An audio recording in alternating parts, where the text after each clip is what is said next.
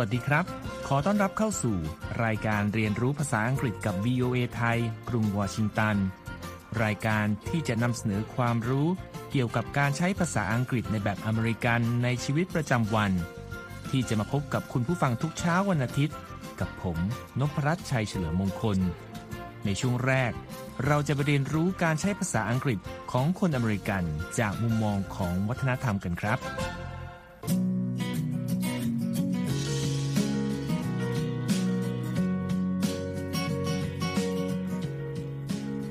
ในช่วงแรกนี้ คุณธัญพรสุนทรวงศ์จะมาร่วมสนทนาเกี่ยวกับวัฒนธรรมการใช้ภาษาของชาวอเมริกันกันนะครับ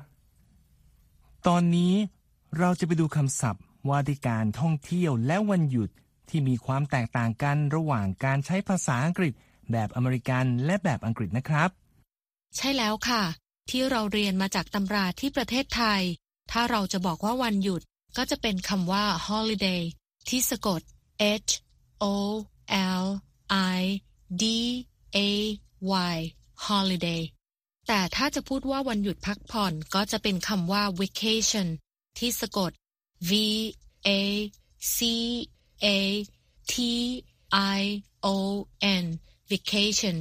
แต่ถ้าจะพูดกับเจ้าของภาษาเราต้องดูว่าพูดอยู่กับใครด้วยนะคะ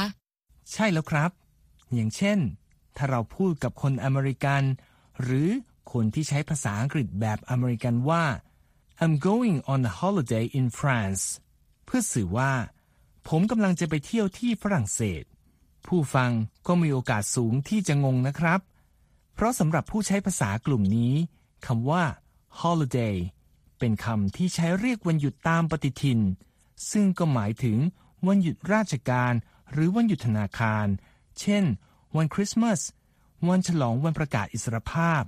หรือวัน Memorial Day เป็นต้นครับ ส่วนที่อังกฤษ หรือผู้ใช้ภาษาอังกฤษแบบคนอังกฤษ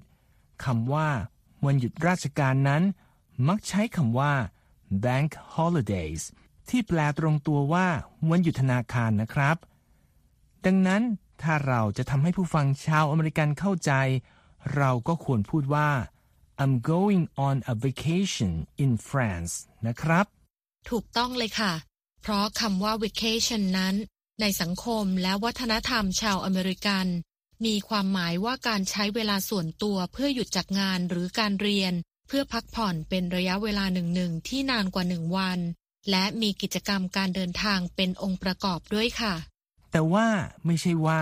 เราจะใช้คำสองคำนี้ในประโยคเดียวกันไม่ได้นะครับ ยังไงนะคะ คุณนพรัตน์ ก็อย่างถ้าเราจะเดินทางไปท่องเที่ยวพักผ่อนในช่วงวันหยุดราชการ อย่างเช่น สมมุติว่าผมลางานเป็นเวลาหนึ่งสัปดาห์ และในสัปดาห์นั้น มีวันหยุด เช่น วันขอบคุณพระเจ้า ซึ่งจะตรงกับวันพระหัสบดีเสมอ ผมก็จะสามารถพูดได้ว่า I'm going to have a holiday during my vacation ยังไงครับ อ๋อ เล่นคำจนเกือบงงนะคะ ดิฉันเองก็มีเกร็ดความรู้มาเสริมสำหรับการใช้งานคำว่า holiday และ vacation มาฝากด้วยนะคะ เว็บไซต์ macmillandictionary.com ระบุไว้ว่าคำว่า holiday ในบริบทภาษาอังกฤษแบบคนอังกฤษที่หมายความถึงวันลาหยุดพักผ่อนนั้น ปกติแล้วมักใช้ในรูปพหูพจน์ ซึ่งก็คือเติม s ไปที่ท้ายคำเป็น holidays เช่น I will be on my holidays next week หรือ summer holidays are coming ก็ได้ค่ะ แต่ถ้าไม่แน่ใจว่าเราพูดกับใครอยู่ แล้วต้องการจะพูดถึงวันหยุดราชการคำที่ทุกคนสามารถเข้าใจตรงกันก็คือคำว่า public holiday หรือ public holidays นะครับ และส่งท้ายวันนี้นะคะ เราอาจเคยได้ยินคำอวยพรวันหยุดช่วงปลายเดือนธันวาคมบ่อยๆ จากภาพยนตร์หรือซีรีส์ ซึ่งจะเป็นช่วงมีวันหยุดต่างๆ ติดๆกัน โดยเฉพาะในสหรัฐที่มีผู้นับถือศาสนาต่างๆ อยู่ทำให้มีวันสำคัญในช่วงเวลานั้น ตั้งแต่คริสต์มาสไปจนถึงเทศกาลฮานุกะของชาวยิว เทศกาลควันซาของชาวอเมริกันเชื้อสายแอฟริกัน และอาจรวมถึงวันหยุดสิ้นปีและวันปีใหม่ก็ได้คำที่เราจะใช้ในการอำนวยความสุขให้กับผู้อื่นก็คือ Happy Holidays ค่ะ ใช่แล้วครับ ก็ขอบคุณคุณธัญพรอีกครั้งนะครับ ที่มาร่วมสนทนากันในวันนี้ จากการใช้ภาษาอังกฤษสำหรับการทักทายในวัฒนธรรมของคนอเมริกัน ต่อไปเราจะไปเรียนรู้ไวยากรณ์ภาษาอังกฤษในช่วง Everyday Grammar กันครับ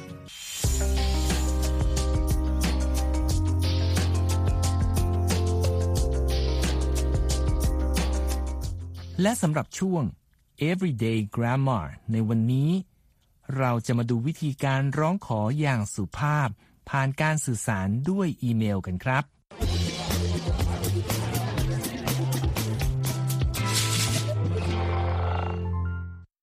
Hey, Faith, how did it go with emailing your cat's doctor? Great! That's awesome. I took your advice and even looked up some more ideas for how I could politely write my request to them. Ah, tell me more. I researched ways to open and close my email. I made sure to set a good tone by opening my email with a polite greeting, but a little less formal. Instead of the standard, you know, dear so and so, I simply opened with a polite greeting of hello. ในบทสนทนานี้ จอห์นถามเฟธ เกี่ยวกับอีเมลที่เธอส่งไปหาสัตวแพทย์ที่รักษาแมวของเธอ ซึ่งเฟธบอกว่า เธอทำตามคำแนะนำของจอห์นที่ว่าควรเขียนจดหมายขอร้องด้วยภาษาสุภาพสุภาพ ซึ่งก็เริ่มตั้งแต่ประโยคเปิดที่ใช้คำทักทายแบบเป็นกันเอง แต่สุภาพ อย่าง hello แทนที่จะเขียนแบบมาตรฐานในภาษาอังกฤษ ซึ่งก็คือการขึ้นต้นด้วยคำว่า dear และตามด้วยชื่อผู้รับนั่นเองครับ What else? I also used a hedging expression. Hedging expressions help us to show that we are understanding of the receiver's situation. We use these expressions to soften what we want to say. That's right, John. Hedging expressions let the writer of the email say what they want to say politely, but in a less direct way. So I hedged my request with, I know your office is very busy, but จอห์นได้ฟังดังนั้นก็ถามต่อว่าเฟธเขียนอีเมลแบบสุภาพอย่างไรอีก และเธอก็อธิบายว่า เธอใช้สิ่งที่เรียกว่าเป็น hedging expression หรือการใช้ภาษาอย่างระมัดระวัง ซึ่งจอห์นบอกว่า เป็นสิ่งที่ผู้ส่งสารแสดงว่า ตนนั้นเข้าใจสถานการณ์รอบๆตัวผู้รับสารอย่างดี และวิธีนี้ก็เป็นทางหนึ่ง ที่จะทำให้การส่งสารนั้นเป็นไปแบบนุ่มนวลมากขึ้น และเฟธก็เห็นด้วยกับเรื่องนี้ครับ และบอกว่า วิธีดังกล่าวทำให้ผู้เขียนอีเมล พูดสิ่งที่ต้องการพูดอย่างสุภาพ แต่ไม่ต้องทำแบบตรงๆ โดยเธอ เริ่มต้นเนื้อความด้วยการกล่าวว่า เธอทราบดีว่าที่คลินิกของคุณหมอค่อนข้างยุ่งมาก ก่อนจะไปต่อนะครับ I showed my appreciation for their efforts. And then I closed my email with a polite expression. All the best. You showed them that you expect an answer. Great job, Faith.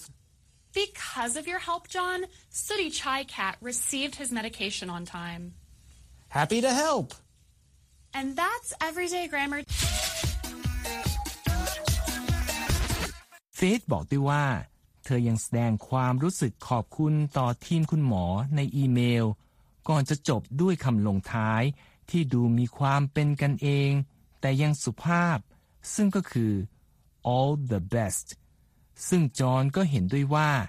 การเขียนอีเมลแบบนี้ทำให้ผู้รับรู้สึกว่าจะต้องตอบกลับมาในที่สุด เพราะเนื้อความไม่ใช่เป็นแบบมาตรฐานที่แค่อ่านผ่านตา แล้วก็ผ่านไปไงครับ และนี่คือช่วง everyday grammar ครับ ต่อไปเราจะไปเรียนรู้คำศัพท์ต่างๆ จากการใช้ชีวิตประจำวันในกรุงวอชิงตัน โดยจะมีคุณธัญพรสุนทรวงศ์กลับมาร่วมสนทนากันเช่นเคยครับ วันนี้เราจะยังคงพาทุกท่านเที่ยวชมหนึ่งในสถานที่น่าสนใจในบริเวณ National Mall กันต่อนะครับ โดยที่ที่เราจะนำเสนอนั้น เป็นหนึ่งในหน้าประวัติศาสตร์สำคัญของสหรัฐที่เกิดขึ้นในเอเชียครับ ใช่ค่ะ หลังจากเราพาทุกท่านไปที่เวียดนาม Veterans Memorial หรืออนุสรณ์สถานทหารผ่านศึกสงครามเวียดนามไปแล้ว เราก็ต้องมาที่นี่กันต่อเลยนะคะ นั่นก็คือ Korean War Veterans Memorial หรืออนุสรณ์สถานทหารผ่านศึกสงครามเกาหลี ซึ่งตั้งอยู่ทางตะวันออกเฉียงใต้ของอนุสรณ์สถานลินคอล์นค่ะ ครับ สงครามเกาหลีนั้น คือภาวะการสู้รบในช่วงปีคศ 1950 ถึง 1953 ระหว่างเกาหลีใต้และเกาหลีเหนือ หลังฝ่ายเหนือ ซึ่งจีนและอดีตสหภาพโซเวียต เป็นผู้หนุนหลังทำการลุกรานฝ่ายใต้ ซึ่งสหรัฐและประเทศพันธมิตรสนับสนุนอยู่ ข้อมูลจากเว็บไซต์ nps.gov ระบุว่า เมื่อสงครามครั้งนั้นจบลง เจ้าหน้าที่กองทัพสหรัฐ ราว1ล้าน5แสนคน ซึ่งได้ชื่อว่าเป็นทหารผ่านศึก เดินทางกลับมาสู่มาตุภูมิ แต่คนอเมริกันจำนวนไม่น้อย ไม่ต้องการจะจดจำสงครามดังกล่าวเลย ถึงกระนั้น ผู้ที่มีส่วนร่วมในการต่อสู้ภัยคุกคามของโลกประชาธิปไตย ไม่ได้ต้องการจะลืมเรื่องนี้นะครับและในที่สุดการก่อสร้างก็เริ่มต้นขึ้นในเดือนพฤศจิกายน ปี คศ 1993 และใช้เวลาปีกว่าๆถึงจะเสร็จสมบูรณ์ โดยประธานาธิบดีบิลคลินตันและประธานาธิบดีคิมยังซัมแห่งเกาหลีใต้ ร่วมกันทำพิธีเปิดอนุสรณ์สถานแห่งนี้ เมื่อวันที่ 27 กรกฎาคม ปีคศ 1995 ซึ่งตรงกับวันครบรอบ 42 ปี แห่งการประกาศการสงบศึกของสงครามเกาหลีค่ะ งานออกแบบอนุสรสถานทหารผ่านศึกสงครามเกาหลีนั้นน่าสนใจไม่น้อยนะครับ โดยหากมองจากด้านบนลงมา เราจะเห็นว่า พื้นที่อนุสรสถานแห่งนี้ มีลักษณะเป็นรูปวงกลม ที่มีงานออกแบบทางเดินที่ประกอบขึ้นเหมือนรูปสามเหลี่ยม ตัดเข้าไปอยู่ เหมือนกับเอามุมของสามเหลี่ยมมุมหนึ่ง แทงเข้าไปในวงกลมนะครับ ผู้ที่เข้ามาชมสถานที่แห่งนี้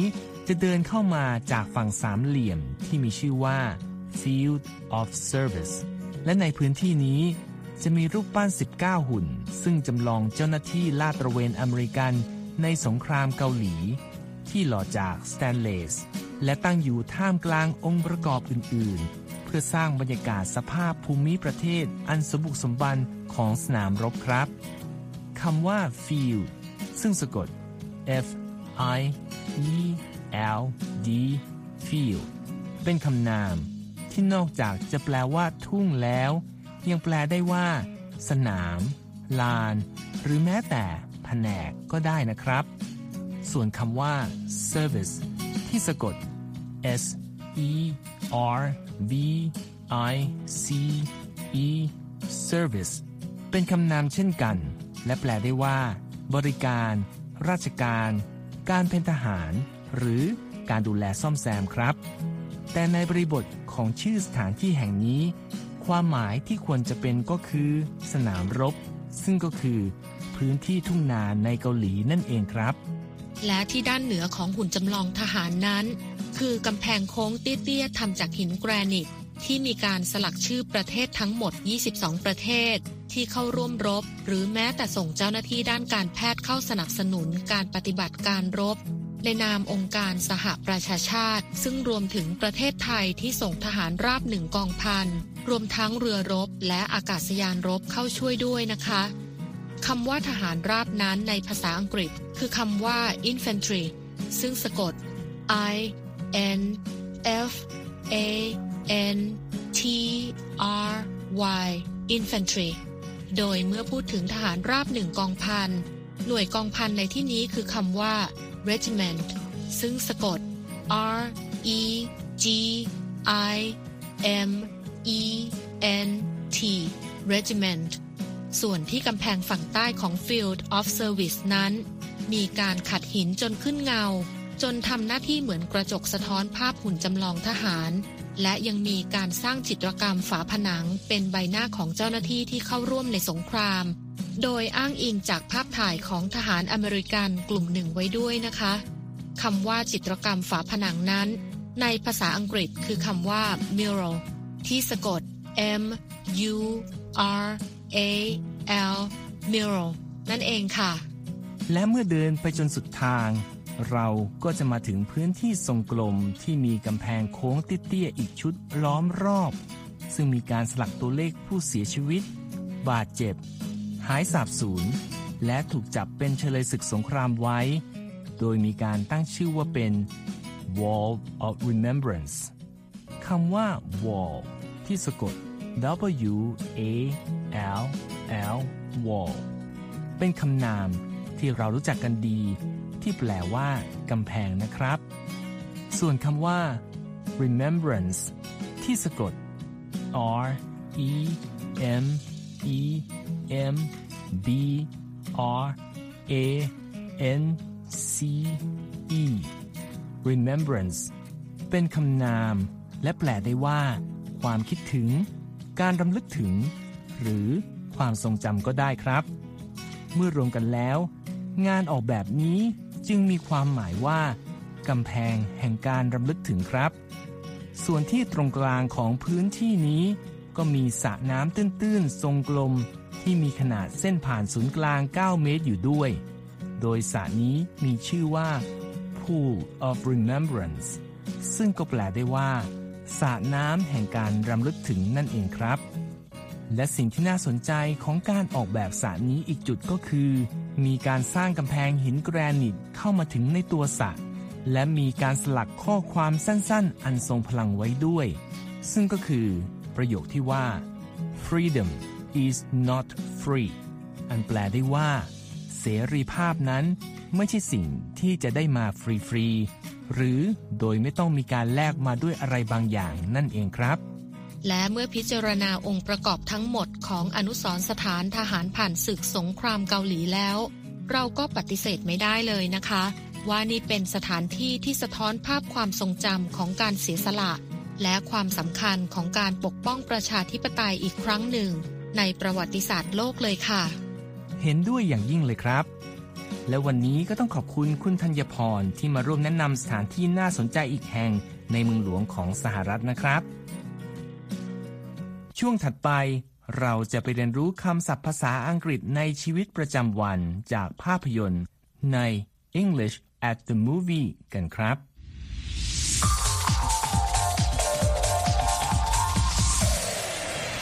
Welcome to English at the Movies, where we teach you American English heard at the movies.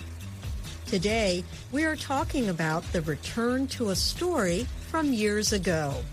The new movie is called Top Gun Maverick. In it, Maverick returns to military flight school. Listen for the phrase, Your reputation precedes you. สำหรับ English at the Movie วันนี้ เราจะไปดูภาพยนตร์ภาคต่อของผลงานชื่อกล้องจากนักแสดงชื่อดัง ทอมครูซเมื่อกว่า 30 ปีก่อน เรากำลังพูดถึงภาพยนตร์เรื่อง Top Gun Maverick ครับ ในภาพยนตร์ภาคต่อนนี้ ตัวละคร Maverick ซึ่งรับบทโดยครูซกลับมาที่โรงเรียนสอนการบินของกองทัพสหรัฐอีกครั้ง ลองฟังบทสนทนาต่อไปนี้ และหาสำนวนที่ว่า your reputation precedes you ดูนะครับ Your instructor is one of the finest pilots this program has ever produced.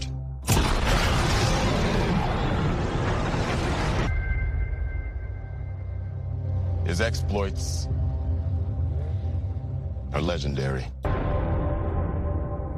Your reputation precedes you. I have to admit, I wasn't expecting an invitation back.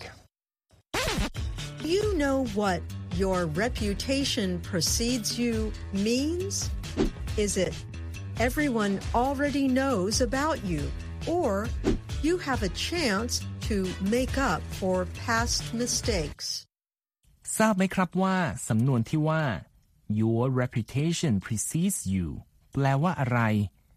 แปลว่า A ทุกคนรู้เรื่องของคุณเรียบร้อยแล้ว หรือ B คุณมีโอกาสที่จะแก้ตัวจากข้อผิดพลาดในอดีตครับ Listen again. ลองไปฟังดูอีกครั้งนะครับ Your instructor is one of the finest pilots this program has ever produced.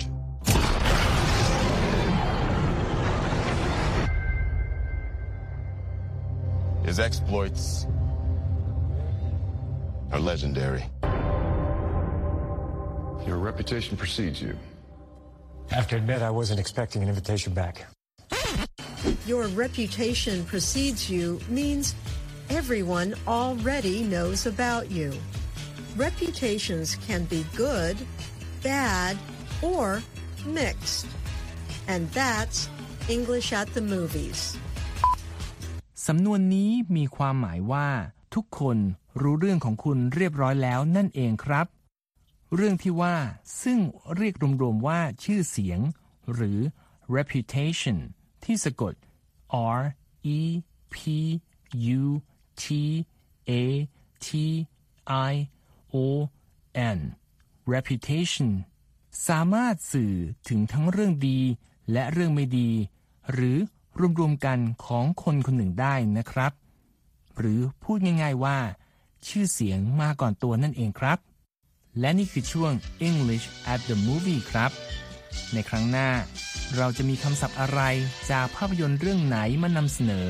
ติดตามให้ได้นะครับ ช่วงสุดท้ายในวันนี้ คุณนิติการกำลังวัน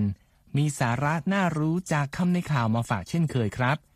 โดยในวันนี้ คุณนิติการจะพาเราไปรู้จักสำนวนภาษาอังกฤษที่คล้ายๆ กับของไทยที่ว่า มือไม่พายเอาเท้าราน้ำจากข่าวการเปิดตัวตัวละครใหม่ของรายการหุ่นสำหรับเด็ก Sesame Street เมื่อปลายเดือนพฤศจิกายน ปี 2021 ครับ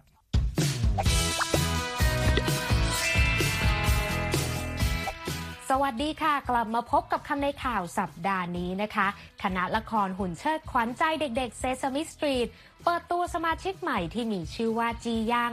เป็นหุ่นเชิดอเมริกันเชื้อสายเกาหลี และยังสร้างประวัติศาสตร์ในการเป็นหุ่นเชิดอเมริกันเชื้อสายเอเชียตัวแรกของรายการด้วยค่ะ โดยในการสัมภาษณ์แนะนำตัวจียังสมาชิกใหม่ของ Sesame Street ในวัย7ขวบกล่าวแนะนำตัวในลุคผมบ๊อบสีดำขลับ และชุดเสื้อกั๊กยีนแนวร็อกสุดทะมัดทะแมง ที่บ่งบอกถึงความหลงใหลในการเล่นกีตาร์ไฟฟ้าแนวเพลงร็อก และความชื่นชอบการเล่นสเก็ตบอร์ดของเธอ เธอได้เปิดเผยกับสำนักข่าว AP ถึงที่มาของชื่อเธอว่าคำว่า G หมายถึงฉลาดปราดเปรื่อง และยังหมายถึงกล้าหาญและแข็งแกร่ง และคำว่า G ยังให้ความหมายว่างาหรือเซซามีพ้องกับชื่อรายการขวัญใจเด็กๆ Sesame Street อีกด้วยค่ะ คำในข่าวสัปดาห์นี้ค่ะ ขอเสนอคำว่า rock จากเนื้อหาในข่าวนี้ที่แนะนำตัวจียัง ในฐานะสมาชิกใหม่ของ Sesame Street ที่ว่า She is Korean American and has two passions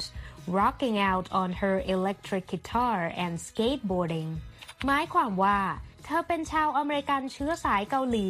และมีความหลงใหลในสองสิ่ง คือเล่นกีตาร์ไฟฟ้าได้อย่างเต็มอารมณ์ร็อก และเล่นสเก็ตบอร์ดค่ะ คำว่า rock จากเนื้อหาในข่าวนี้นะคะ อยู่ในรูปคำกริยาที่เติม ing ค่ะ ซึ่งมีที่มามาจากเพลงแนวร็อกนั่นเองนะคะ ดังนั้นประโยคที่ว่า rocking out on her electric guitar จึงหมายถึงเล่นกีตาร์ไฟฟ้าได้อย่างเต็มอารมณ์ร็อกนั่นเองค่ะคำว่า rock เป็นได้ทั้งคำกริยาและคำนามนะคะ ซึ่งแปลได้หลากหลายความหมายด้วยค่ะคำว่า rock ที่ทำหน้าที่เป็นคำกริยานั้น แปลได้ว่า โยกเขย่าหรือสั่นนะคะ ไปดูการใช้คำว่า rock ที่ให้ความหมายว่าเขย่าในประโยคกันค่ะ ตัวอย่างเช่น The demolition company uses a giant tractor to rock and remove concrete structures of an old building หมายความว่า บริษัททุบตึกใช้รถแทรกเตอร์ขนาดใหญ่ เพื่อเขย่าและรื้อโครงสร้างคอนกรีตของอาคารเก่าค่ะ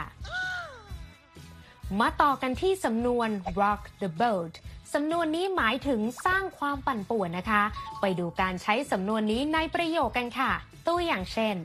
honey if you can't help negotiating for a lower price please don't rock the boat by telling them we are desperate to buy it at any cost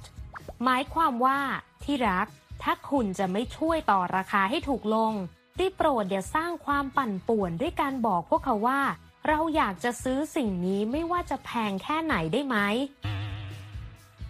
ส่วนคำว่าเก้าอี้โยกนั้น ในภาษาอังกฤษจะใช้คำว่า rocking chair ไปดูการใช้คำนี้ในประโยคกันค่ะ ตัวอย่างเช่น Grandpa's rocking chair is a sentimental piece It's heartbreaking to see it at a yard sale หมายความว่า เก้าอี้โยกของคุณปู่เป็นของที่มีคุณค่าทางใจ มันน่าจะปวดหัวใจที่ได้เห็นของชิ้นนี้ วางขายแบกับดินอยู่แบบนี้น่ะในภาษาพูดคำว่า rock ที่เป็นคำกริยานั้นแปลว่าสวมใส่อย่างเฉิดฉายนะคะ ไปดูการใช้คำว่า rock ที่แปลว่าสวมใส่อย่างเฉิดฉายในประโยคกันค่ะ ตัวอย่างเช่น Did you see Nina at the reunion party? She was rocking her pink high heels. หมายความว่า นี่เธอได้เห็นนีน่าที่งานเลี้ยงรวมรุ่นหรือเปล่า เธอใส่รองเท้าส้นสูงสีชมพูเฉิดฉายเลยแหละ wow. ทีนี้มาดูคำว่า rock ที่ทำหน้าที่เป็นคำนามนะคะ แปลว่าหินหรือก้อนวัตถุนะคะ ไปดูการใช้คำว่า rock ที่แปลว่าหินในประโยคกันค่ะ ตัวอย่างเช่น As a serious collector of minerals Tom always gets offended if you call them rocks หมายความว่า ในฐานะนักสะสมหินแร่ธาตุอย่างจริงจัง ทอมจะรู้สึกเคืองทุกครั้ง ถ้าคุณเรียกสิ่งเหล่านี้ว่าก้อนหินค่ะมาปิดท้ายคำในข่าววันนี้นะคะ ด้วยคำคมจากชองโพซาร์นักเขียนและนักปรัชญาชาวฝรั่งเศส ซึ่งเคยกล่าวเอาไว้คล้ายกับสำนวนไทยที่ว่า มือไม่พายเอาเท้าราน้ำซึ่งในภาษาอังกฤษจะใช้ได้ว่า only the guy who isn't rowing has time to rock the boat หมายความว่ามีแต่คนที่ไม่ช่วยพายเท่านั้นที่จะว่างพอที่จะทำให้เรือโครงค่ะ เอาละค่ะ หมดเวลาสำหรับคำในข่าวสัปดาห์นี้แล้วนะคะ แล้วกลับมาเรียนรู้คำศัพท์ใหม่ๆ กับคำในข่าวได้ในครั้งต่อไป วันนี้ลาไปก่อน see you later สวัสดีค่ะ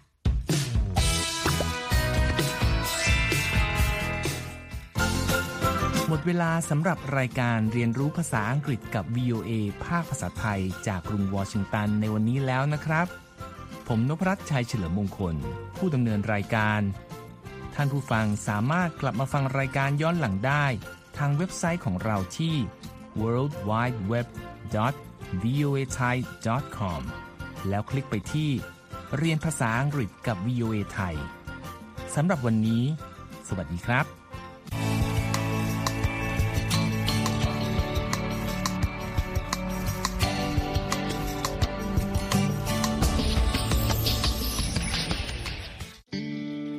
When your legs don't work like they used to before And I can't sweep you off of your feet Will your mouth still remember the taste of my love? Will your eyes still smile from your cheeks? Darling, I will be loving